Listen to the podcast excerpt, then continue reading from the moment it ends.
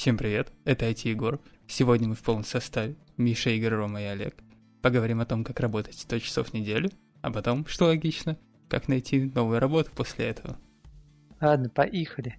Первая тема — это по непроверенной информации разработчики Киберпанк работают 100 часов в неделю. Четко.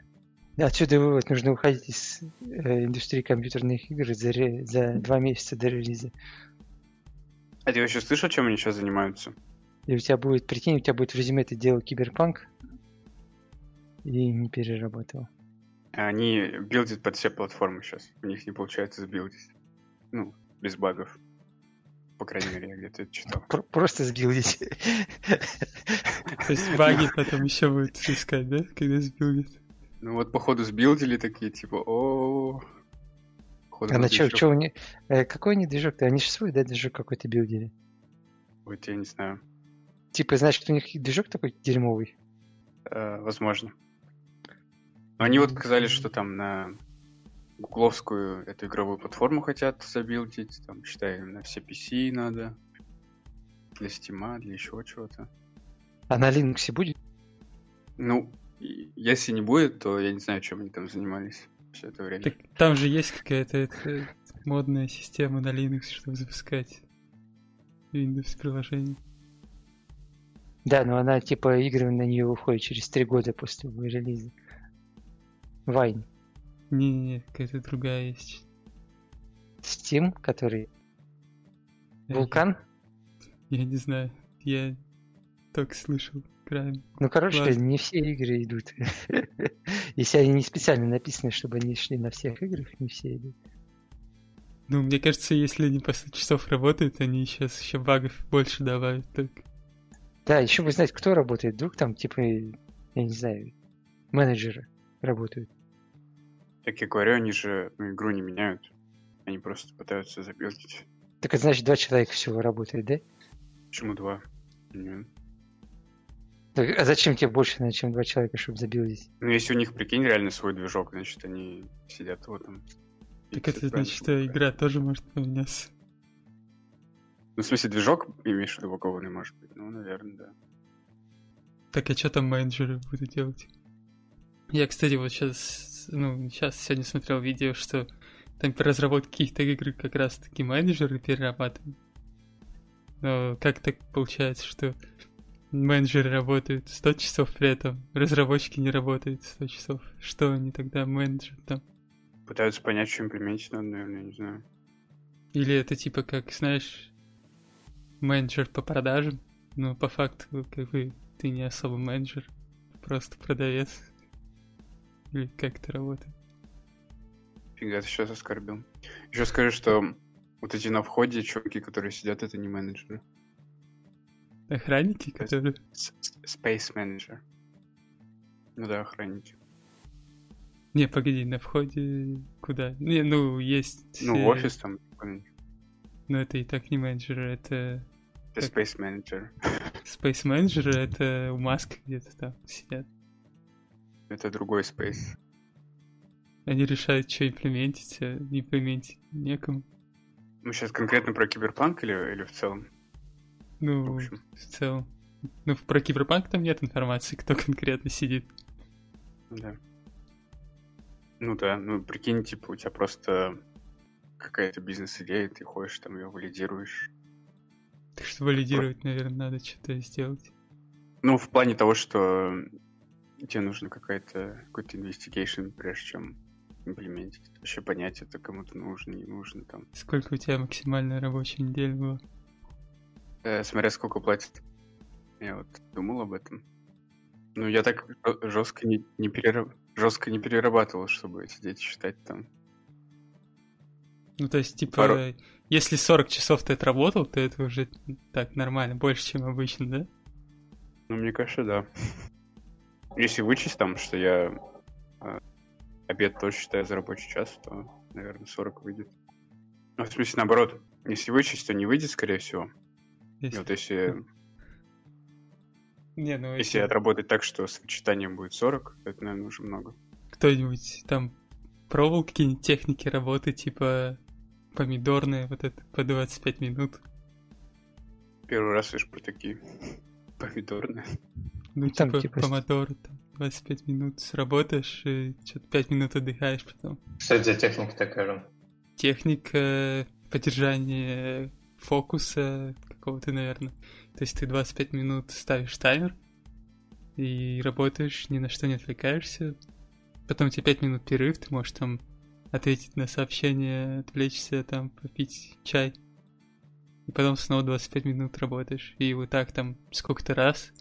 Потом у тебя большой перерыв какой-то. И потом, ну, продолжаешь снова. Ты по часам работаешь, по таймеру. Ну да, ну то есть просто чтобы не засиживаться и при этом фокусироваться на работе. А Мне кажется, если я так буду делать, я внезапно осознаю, что я не 8 часов работаю. Почему? В смысле, Если все 20 минут сложить. а так ты не осознаешь? Ну, мне кажется, нет. Ну, типа, ты устаешь такой, думаешь, все, там 8 часов смотришь на время, там 15. Такой, типа, блин. И чё, и ты такой, ну ладно, окей, 15 так 15, но все равно надо заканчивать, да? Ну, смотря как. Когда много работы, тогда, да. Бывает, включаешь что-нибудь, смотришь часочек. Там еще часочек работаешь, и все. Ну, то есть вы проповедуете такую технику, что ты пришел, сел и работаешь, пока можешь. Потом сходил, пообедал, еще поработал и все. Блин, у меня нет техники, если честно. Я так, по ощущениям. Свободный художник. Да-да-да-да. Просто колбашу. Просто иногда много работы бывает, иногда не- не очень. Когда не очень, надо э, стараться сидеть, чтобы там, если кто-то что-то срочно написал, ответить и не, не спать в это время. Как же положить телефон рядом? Да я вот в последнее время, короче, обламываюсь с этой штукой, потому что у нас там security э, запретили на телефоны устанавливать всякие приложения. Ну, в- в- у нас э, менеджер все гуглом, Google SSO. И на телефоне, типа, раньше было easy настроить два аккаунта, и меня в календаре были и те, и те ивенты, и я легко мог отвечать. Сейчас они сказали, что там что-то надо устанавливать, э, какое-то какие-то там соглашения подписывать, еще что-то. Я такой, типа, ладно, окей. Я этим не хочу заниматься. И меня теперь уведомление не приходит на телефон. Я уж так пару митингов пропустил. Ты под- поднял эту проблему? Да это бесполезно, с этими security они просто поехавшие челики. Это как, э, как Яндекс. Э, Им надо просто чем-то заниматься, они сидят, всякую херню придумывают. Потому что когда э, реально какой-то кейс приходит, где нужно проверить что-то на security, вот ты разработал приложение, и там вот эти всякие SQL-инъекции или еще что-нибудь, они просто по стандартным штукам проходятся, которые я знаю. Хотя я даже на безопасности, ну, у меня не было такого, ну, может, был там, но я особо не изучал э, в университете. И, типа, вообще изичные сценарии делают, а мы, мы, мы сами знаем, какие у нас есть э, security проблемы. И, типа, мы знаем их там, как починить и так далее. А чувакам пофиг, они там что-то пришли, посмотрели, какие-то тесты прогнали, все, типа, зашибись. Зато, блин, когда ты хочешь, чтобы тебе удобно на телефон там все приходило, еще что-нибудь, э, чтобы у тебя... Они просто еще там ставят на Chrome какие-то расширения, которые что-то там следят, еще что-то. Вот тут обязательно надо сделать security. Поэтому у меня такое отношение к security, они мне не нравятся. А поднимать этот топик, ну я хз. Ты Скажу, что этот... security диссидент? Да, да. Не, ну я не против нормального security, но когда, никогда чуваки просто, на мой взгляд, крайне херню занимаются. А вы как security парни? Нормально? Сколько у тебя паролей, Егор? У меня один на все пароль. Красава.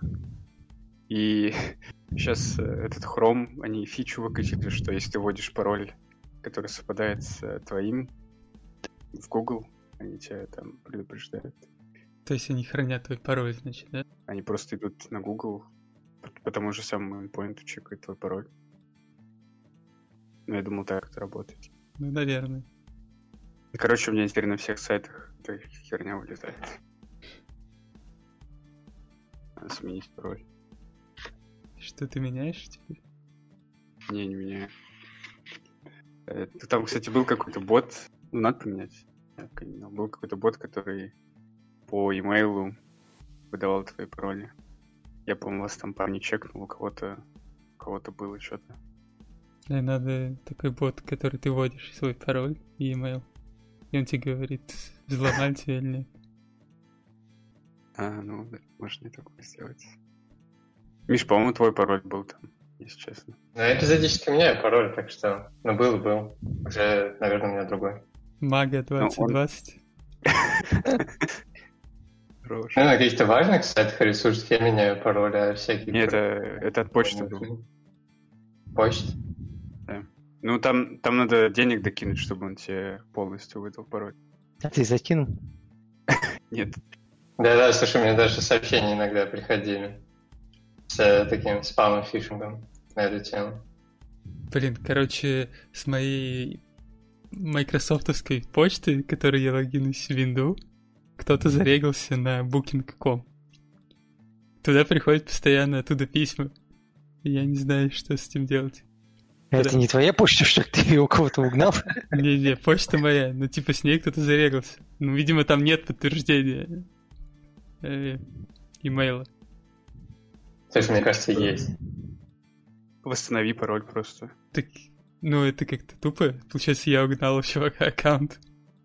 Так, То есть, если угнал у того, кто угнал у тебя. Но он меня не угонял. Он просто зарегался с моей почтой. Ну, Так, а ты, считай, взял его аккаунт попользоваться тогда. Смотри, как тебе больше нравится повернуть Не, ситуацию. не, ну да, ну просто типа брать аккаунт это незаконно. Вообще незаконно. Ну, в прямом. Ну что, залетишь куда-то? Так это же, считай, твой аккаунт. Ну, не совсем. Если у него там личные данные. Зна- Знаете, кстати, в эту тему достаточно смешное, смешное наблюдение. А, насколько вы знаете, в России, там, если ты не пользуешься телефонным номером, он там через, э, я не помню, ну, через полгода его могут другому человеку отдать. Ну, это логично. Да, и у меня где-то что-то зарегано было через телефонный номер. Ну, в смысле, то, что... Не помню, что. Ну, короче, смысл в том, что какой чувак начал уже пользоваться моим номером старым, мне на почту приходили какие-то уведомления. Э, Мне один раз пришло в Телеграме, что я зарегался в Телеграме. Я присоединился к Телеграму. Хорош. Че, все у тебя угнали Да, аккаунт? это четко. Не, ну это старый номер, его кому-то отдали. и- Ну, видимо, я особо не знаю, я уже этим номером не пользуюсь. Так что, да, считайте, что угнали аккаунт. Так вот, я написал в поддержку Booking.com. Типа, чуваки, я могу, конечно, восстановить просто пароль, но давайте вы что-то сделайте с этим. И ничего не ответили. Так, так а что, они могут, они тебе могут письмо на почту прислать? В Не, смысле, ну, они могли бы, не знаю, написать этому чуваку, типа, смени email на аккаунте. Кстати, Никогда не напишешь, кроме как на почте. ну. Ну, не знаю, может, у него там есть что-то. Личные сообщения на сайте. Или телефон, да. Да, короче, надо было уг- угонять. Ты Цветошу включил. Вдруг он там уже забронировал себе что-нибудь. Ездил бы. Что, у вас еще какие-нибудь козыри припасены или нет? Слушайте, ну мы можем поговорить про, про конференции, которые существуют и перешли в онлайн сейчас, что интересно, может, было или будет. Но вот на скольких конференциях, Миш, ты был оффлайн? Слушай, ну, я не был, потому что зачастую мне удобнее пересмотреть видео потом, когда они появляются. Ну, Ну, то есть, если мы говорим про какие-то более-менее крупные конференции, не просто там метап, знаешь, на вечер, потому что, ну, пару раз я присоединялся, но я бы не назвал это конференцией. то есть для тебя они всегда были онлайн? Э, Не-не, я имею в виду в текущей ситуации. То есть, ну, допустим, был Spring One в, сентя- в начале сентября.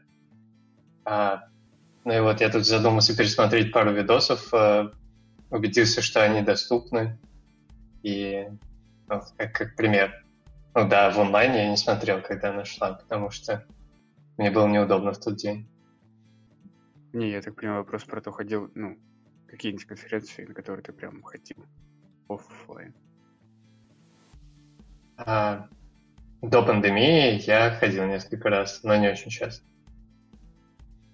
Ну, я просто Я потому просто- что, получается, формат-то и не поменялся, если ты и так не ходишь, ты все равно просто... Да, формат не поменялся, но просто некоторые конференции стали, может быть, более доступны, потому что они стали более дружественны для онлайна. То есть, э, возможно, они там сразу выкладывают свои записи, либо больше возможности посмотреть бесплатно какой-то контент.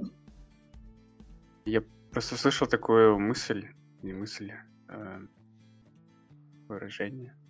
Короче, я слышал, что чуваки говорят про вот эти конференции оффлайн, то туда нужно ходить, чтобы какие-то там знакомства завести, еще что-то. То есть э, к конкретно к каким-то знаниям это мало отношения имеет, потому что ну, знания ты реально можешь просто там дома посмотреть, и, скорее всего, это будет даже лучше, потому что ты можешь там запрограммировать. Я, я тебе говорил, слышал, вот. Ой, действительно, что началось. я-то думаю, что-то учился. Такой, Не, блин, не, не, вот, просто другие тоже так говорят. Да, Олег, может, тебе тоже кто-то сказал, там, я или Рома, а ты Игорь передал. Давай, давай перезапишем. Олег, этот величайший ум нашей компании, рассказал нам, что... Как, Как себя вести на конференциях? То, то, что ты, Игорь, сказал, то, что идея, которую в тебя когда-то э, вселил Олег, о том, что на конференциях акцент делается на другом, когда они потому что общение, какие-то, может, знакомства новые, фан. Эм, да, возможно, материал ты лучше поймешь, если посмотришь видос дома. Вот, но зато на конференции ты сможешь, может, какие-то вопросы задать там, после выступления или не знаю, в конце, если такая возможность. Так вот, в общем, к сути, следили ли вы за какими-нибудь конференциями, которые в последнее время были в офлайне? Так нет, что, мы ушли от ответа. Вопрос был в том, что вот, э, ну, я ходил на конференцию, у меня никаких знакомств нет. Это во мне проблема или Да в тебе, конечно, проблема. Ну да. все окей? Ну, а как, как это должно работать? Ну, то есть... Не, я понимаю, если ты идешь на конференцию, ты там знаешь, что... Да Там нет, выступать. конференция... Да, конференция это как обзорная экскурсия. Ты ходишь, смотришь на нее, тебе рассказывают, что, где, как, зачем, почему. Ты какие-то имена вычисляешь, там, вот, там Шепелев и, и Барух, я не знаю, какие там. Э, ты их как бы у себя в голове откладываешь. Потом идешь и смотришь. Если типа тебе какая-то, ты хочешь куда-то углубиться, ты же не сможешь углубиться за 40 минут там, в какую-то технологию. Там. Ты просто о ней что-то слышал. Вот ты в конференцию идешь и смотришь, кто чем занимается в этом мире. Тыр-тыр-тыр-тыр-тыр-тыр. У тебя есть там список, ну, ты понимаешь примерно вокруг, что происходит. Потом, если тебе надо какую-то технологию, ты идешь там, пытаешься найти, э, если по бенчмаркам, ты идешь смотришь это Шепелева, там, на его сайт, что там он пишет про это все ерунду. Если там про стримы, идешь там Тагиры смотришь что-нибудь, э, его там сырсняк, как он все это сделал, и так далее. Просто у тебя э, на конференциях, на всяких, появляется больше, ну, кругозор увеличивается, и все. Я это онлайн могу посмотреть. Так да, ну, то есть в этом нет ничего плохого. Но онлайн это тебе надо э, сесть, э, тебя никто с работы не отпустит, надо выделить время на это, целый день, э, как-то замотивировать себя. Так Согласен, по выходным тебе обычно. Эти Кто? Всякие джокеры. Так. Они часто один день, один день рабочий, один выходной, по-моему, там часто будет. Да, блин, на выходном себя замотивировать, это еще сложнее. Да, на выходном, ну, типа, редко бывает на выходной. Компания же оплачивает все равно. Э, И пообщаться там с людьми, можно вопросы позадавать, и можно просто посмотреть на людей, себя показать. Э, Ну, Я так понял, вопрос Игоря больше как раз про пообщаться. То есть ты вот идешь на конференцию, и с какими людьми ты там будешь общаться? Просто вообще с чуваком, с которым ты рядом сидел в зале? Э, Ну нет, обычно же там бывают дискуссионные зоны, и там люди... Интересно просто послушать, э, что люди говорят на какие-то э, вопросы, если у тебя, может, есть какой-то вопрос самого по какой-то технологии. там могут более подробно куда-то тебя отправить в пешее. Ты задавал такие вопросы? Э, да фиг его знает, я не знаю. Я, нет, наверное, да. Что-то я у кого-то спрашивал. Интересности какие-то. Ну, кстати, если задать вопрос каким-то вот этим вот спикерам, то, по идее, мне кажется, у них всех там есть твиттер или еще что-нибудь, куда можно написать. Да, но интернет все помнит. Так конференцию, мне кажется, еще больше людей потом посмотрит с твоим вопросом. Нет, там же есть незаписываемые вопросы, где Ну можно это, задавать. ну это да, ну которые в, Я- в зонах этих. Но есть, которые Да, же да, после доклада сразу, и они записываются. Не-не-не, это, это- это для отбитых. Туда не надо сдавать. Вообще они могли бы делать не конференции, а просто стримы, мне кажется. И это покрыло бы значительную часть потребностей. Еще и донаты бы собирали. В смысле, сначала заплатил, потом еще и донаты собираешь? Не, ну типа ты можешь делать какой-то бесплатный стрим, например, на котором собираешь донаты. Ну, можно платный стрим просто делать. Платные стримы. Еще, чтобы вопрос задать, донатишь. Ну, кстати, как вариант. Еще закидываешь, тебя в чат добавляют. Да-да-да. На Patreon подписываешься. Да. Звучит как рабочая схема. Будем так с нашими подкастами делать. Я там предлагал тему, это, как, как искать работу. Как искать работу? Да. Окей. Я не знаю, Как искать это. работу? Что ты хочешь искать работу? Мне просто, ну, интересно. Какие какие-то техники у вас есть, подходы. Слушай, когда я искал работу в Европе, да, ну, то есть работ... до этого работал в России и хотел найти себе что-то в Европе, конкретно в Нидерландах. То есть рассматривал только эту локацию. А немного сложнее было, если сравнивать с тем, если бы я в принципе искал в Европе, потому что в основном все предложения про Германию. Ну, то есть с Нидерландов мне почти не писали. То есть я везде первый писал. И за время поиска, ну, я не знаю, пару месяцев, наверное, которые я потратил в сумме от начала до конца, а, я улучшил свои техники. Что ты раскроешь? А, да, да, конечно. А в целом, ну, смотрите, сначала я начал с того, что, ну, в принципе, просматривал LinkedIn, иногда там, может, в Гугле искал что-нибудь вроде там списка каких-нибудь наиболее перспективных стартапов последних лет. Ну, так ради интереса, чтобы вообще понять, какие компании есть. Допустим, я нашел какую-то компанию через LinkedIn или просто Google, либо еще как-нибудь. Дальше самый... Ну, дальше есть несколько способов. В принципе, есть компании, у которых есть форма на сайте, и другого способа с ними связаться нет. Даже если ты напишешь рекрутеру, то он тебе скажет, заполни форму на сайте и приложи сопроводительное письмо. То есть, ну, тут, короче, так. А, Дальше как можно делать? Можно просто находить рекрутера или человека, который отвечает за найм данной компании, списаться с ним и поговорить. А, Чуть дальше можно находить людей, которые работают в компании, чтобы, во-первых, лучше понять, чем компания занимается и как изнутри все выглядит. То есть на словах может там все замечательно, но по факту может быть э, действительность, которая там есть, не подойдет.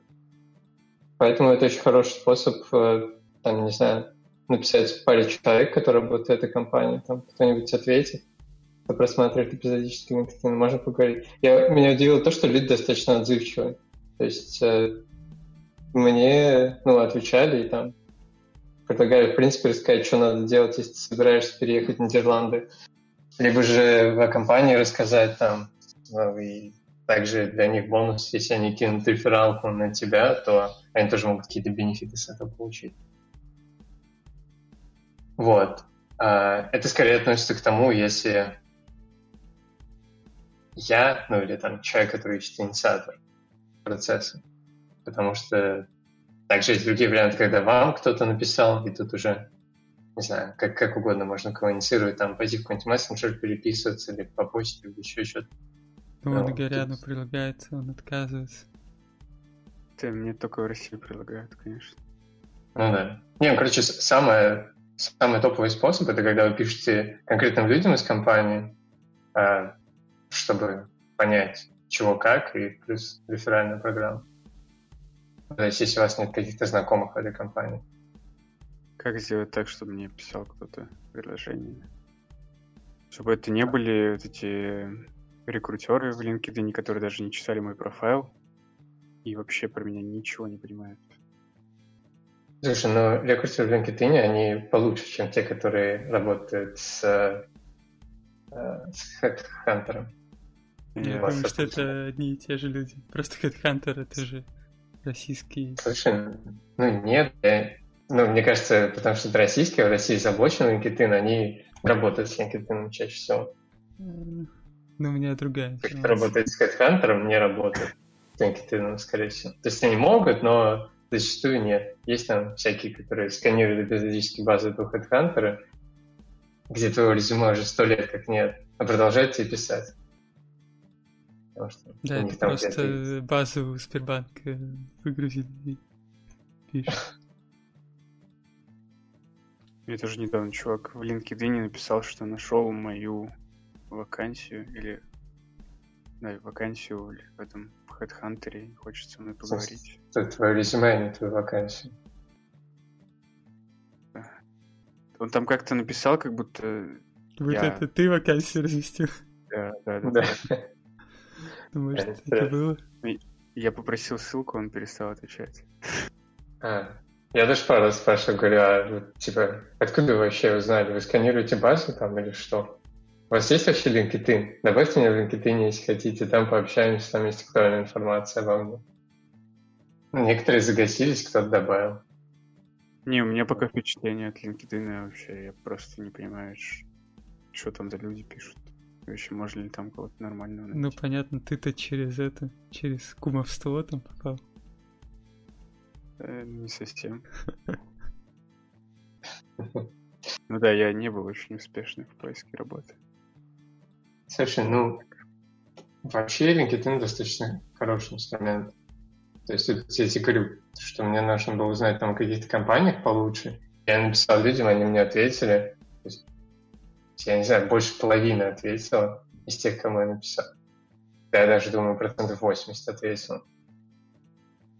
Я там все еще несколько написал, потому что я только о паре компаний не смог составить какого-то мнения, почитав, открыв их сайт и, или почитав что-то о них в интернете.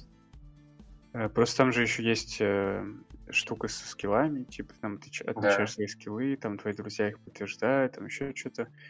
И когда мне пишет рекрутер там, вообще не по моей профессии даже, я просто понимаю, что ну, он тупо не открывал там ни мой профайл, ни мой, ни мои скиллы, ничего такого.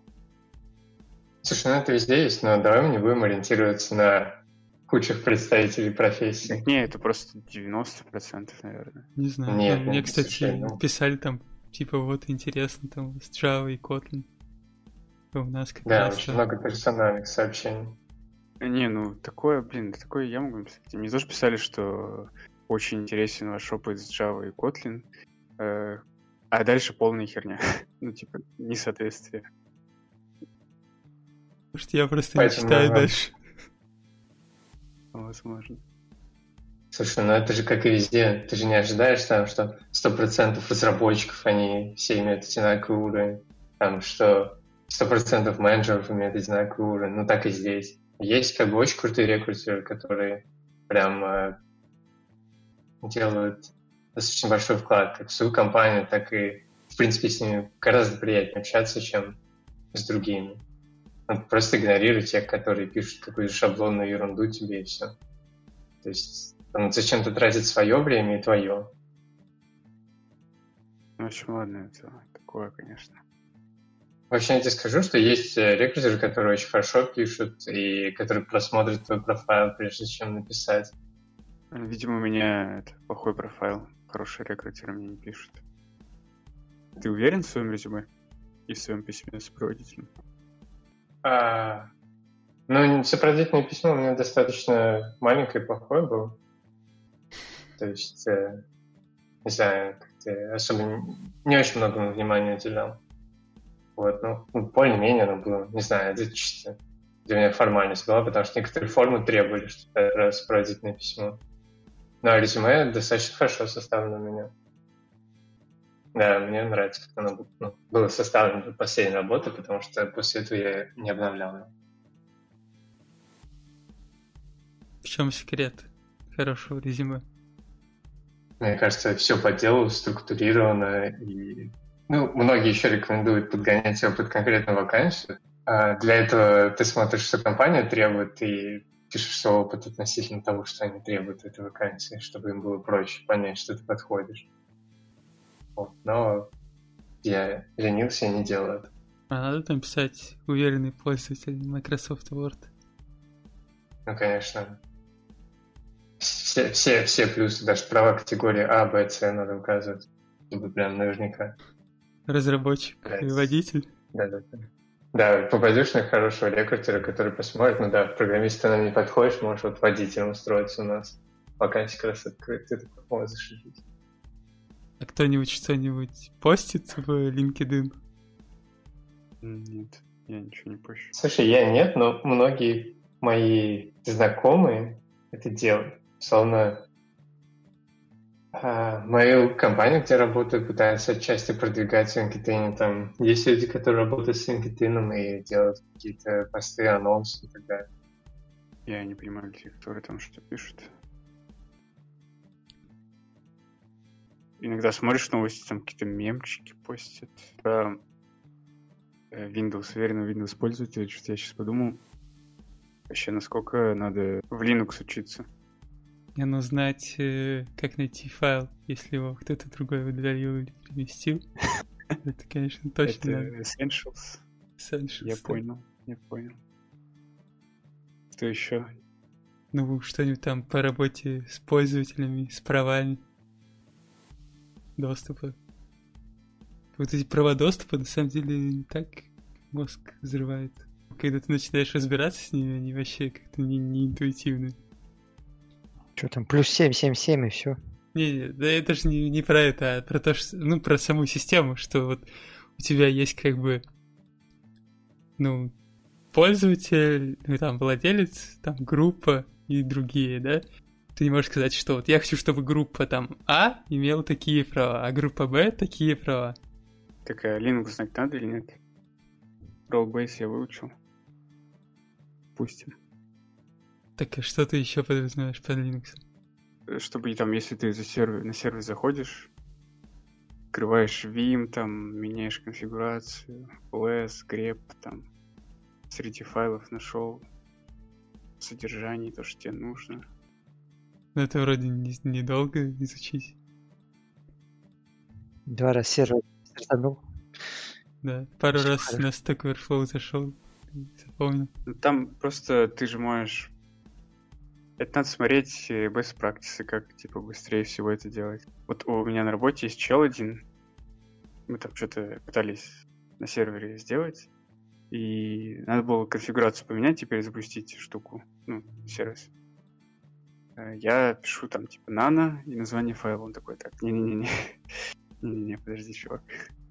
Пиши vim и типа открывай. Я такой, ну окей. Так и чё? Какая я просто Тим вообще не очень.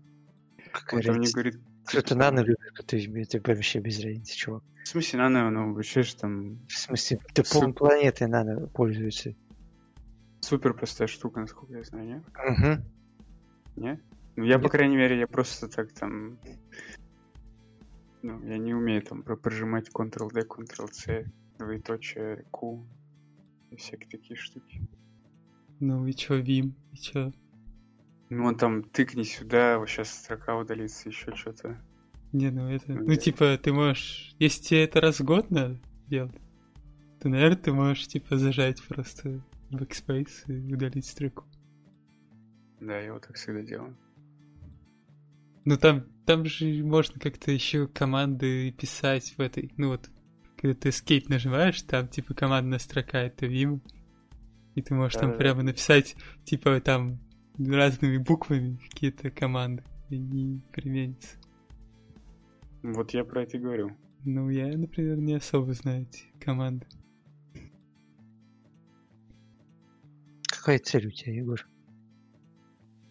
Все от, от того, что цель. Ты хочешь для чего? Чтобы уважали. Что такое? Я хочу изучить программирование. Нет, не надо. Всё. Ну, если ты хочешь изучить программирование, изучи программирование. Если ты хочешь... э, Ну, Да. это важный скилл на работе. это, будет. коне- ну, это достаточно важный стиль, если все сервера на нем крутятся. На Linux, хотя бы понимать, что как. Что такое пакет-менеджер, как пакеты устанавливаются, где. Ну, Как добавить скорее- докер в группу. скорее Или всего же там будет. в группу докер. Э, для чего это? Что нельзя стартовать от руля, все. Какие-то такие базовые вещи надо бы знать, если ты хочешь дальше продвигаться. Если ты хочешь научиться программированию, нет. Если ты хочешь продвигаться как программист, наверное, в конце надо иметь представление об этом. Все, теперь четко. А ты как Вим, Олег? Ну, я, ну, я пытался, на самом деле, в Vim даже кодить э, с макросами туда-сюда на JavaScript, когда не было, э, там, WebStorm еще не было. Я пытался в Vim. Ну, не знаю, кому как больше нравится. Если приловчиться, вроде нормально. Но все равно IDE мне больше пока заходит. Я в IDE мне больше понравилось. А, Я просто тоже пытался чисто на Linux, там без всякого UI, билдить всякие C++ проекты. Ну, они суперязычные были, но все равно. Но там из-за того, что это ну, очень простой проект, там ничего такого супер Ну, просто э, Vim достаточно надо. Фильм достаточно быстрая штука. Например, зайти в логи, посмотреть, э, там, поискать в логах какую-то информацию в Виме намного быстрее, чем это сделать там в каком-нибудь блокноте или еще что-нибудь, открыть его, если на сервере зашел. Просто нажал. Просто он везде есть. Это, Да, ну, да. почти везде. Это его преимущество. Ну или Ви. Вид тоже можно поискать. Э, Чем они отличаются, кстати? ты что, сумасшедший, что ли?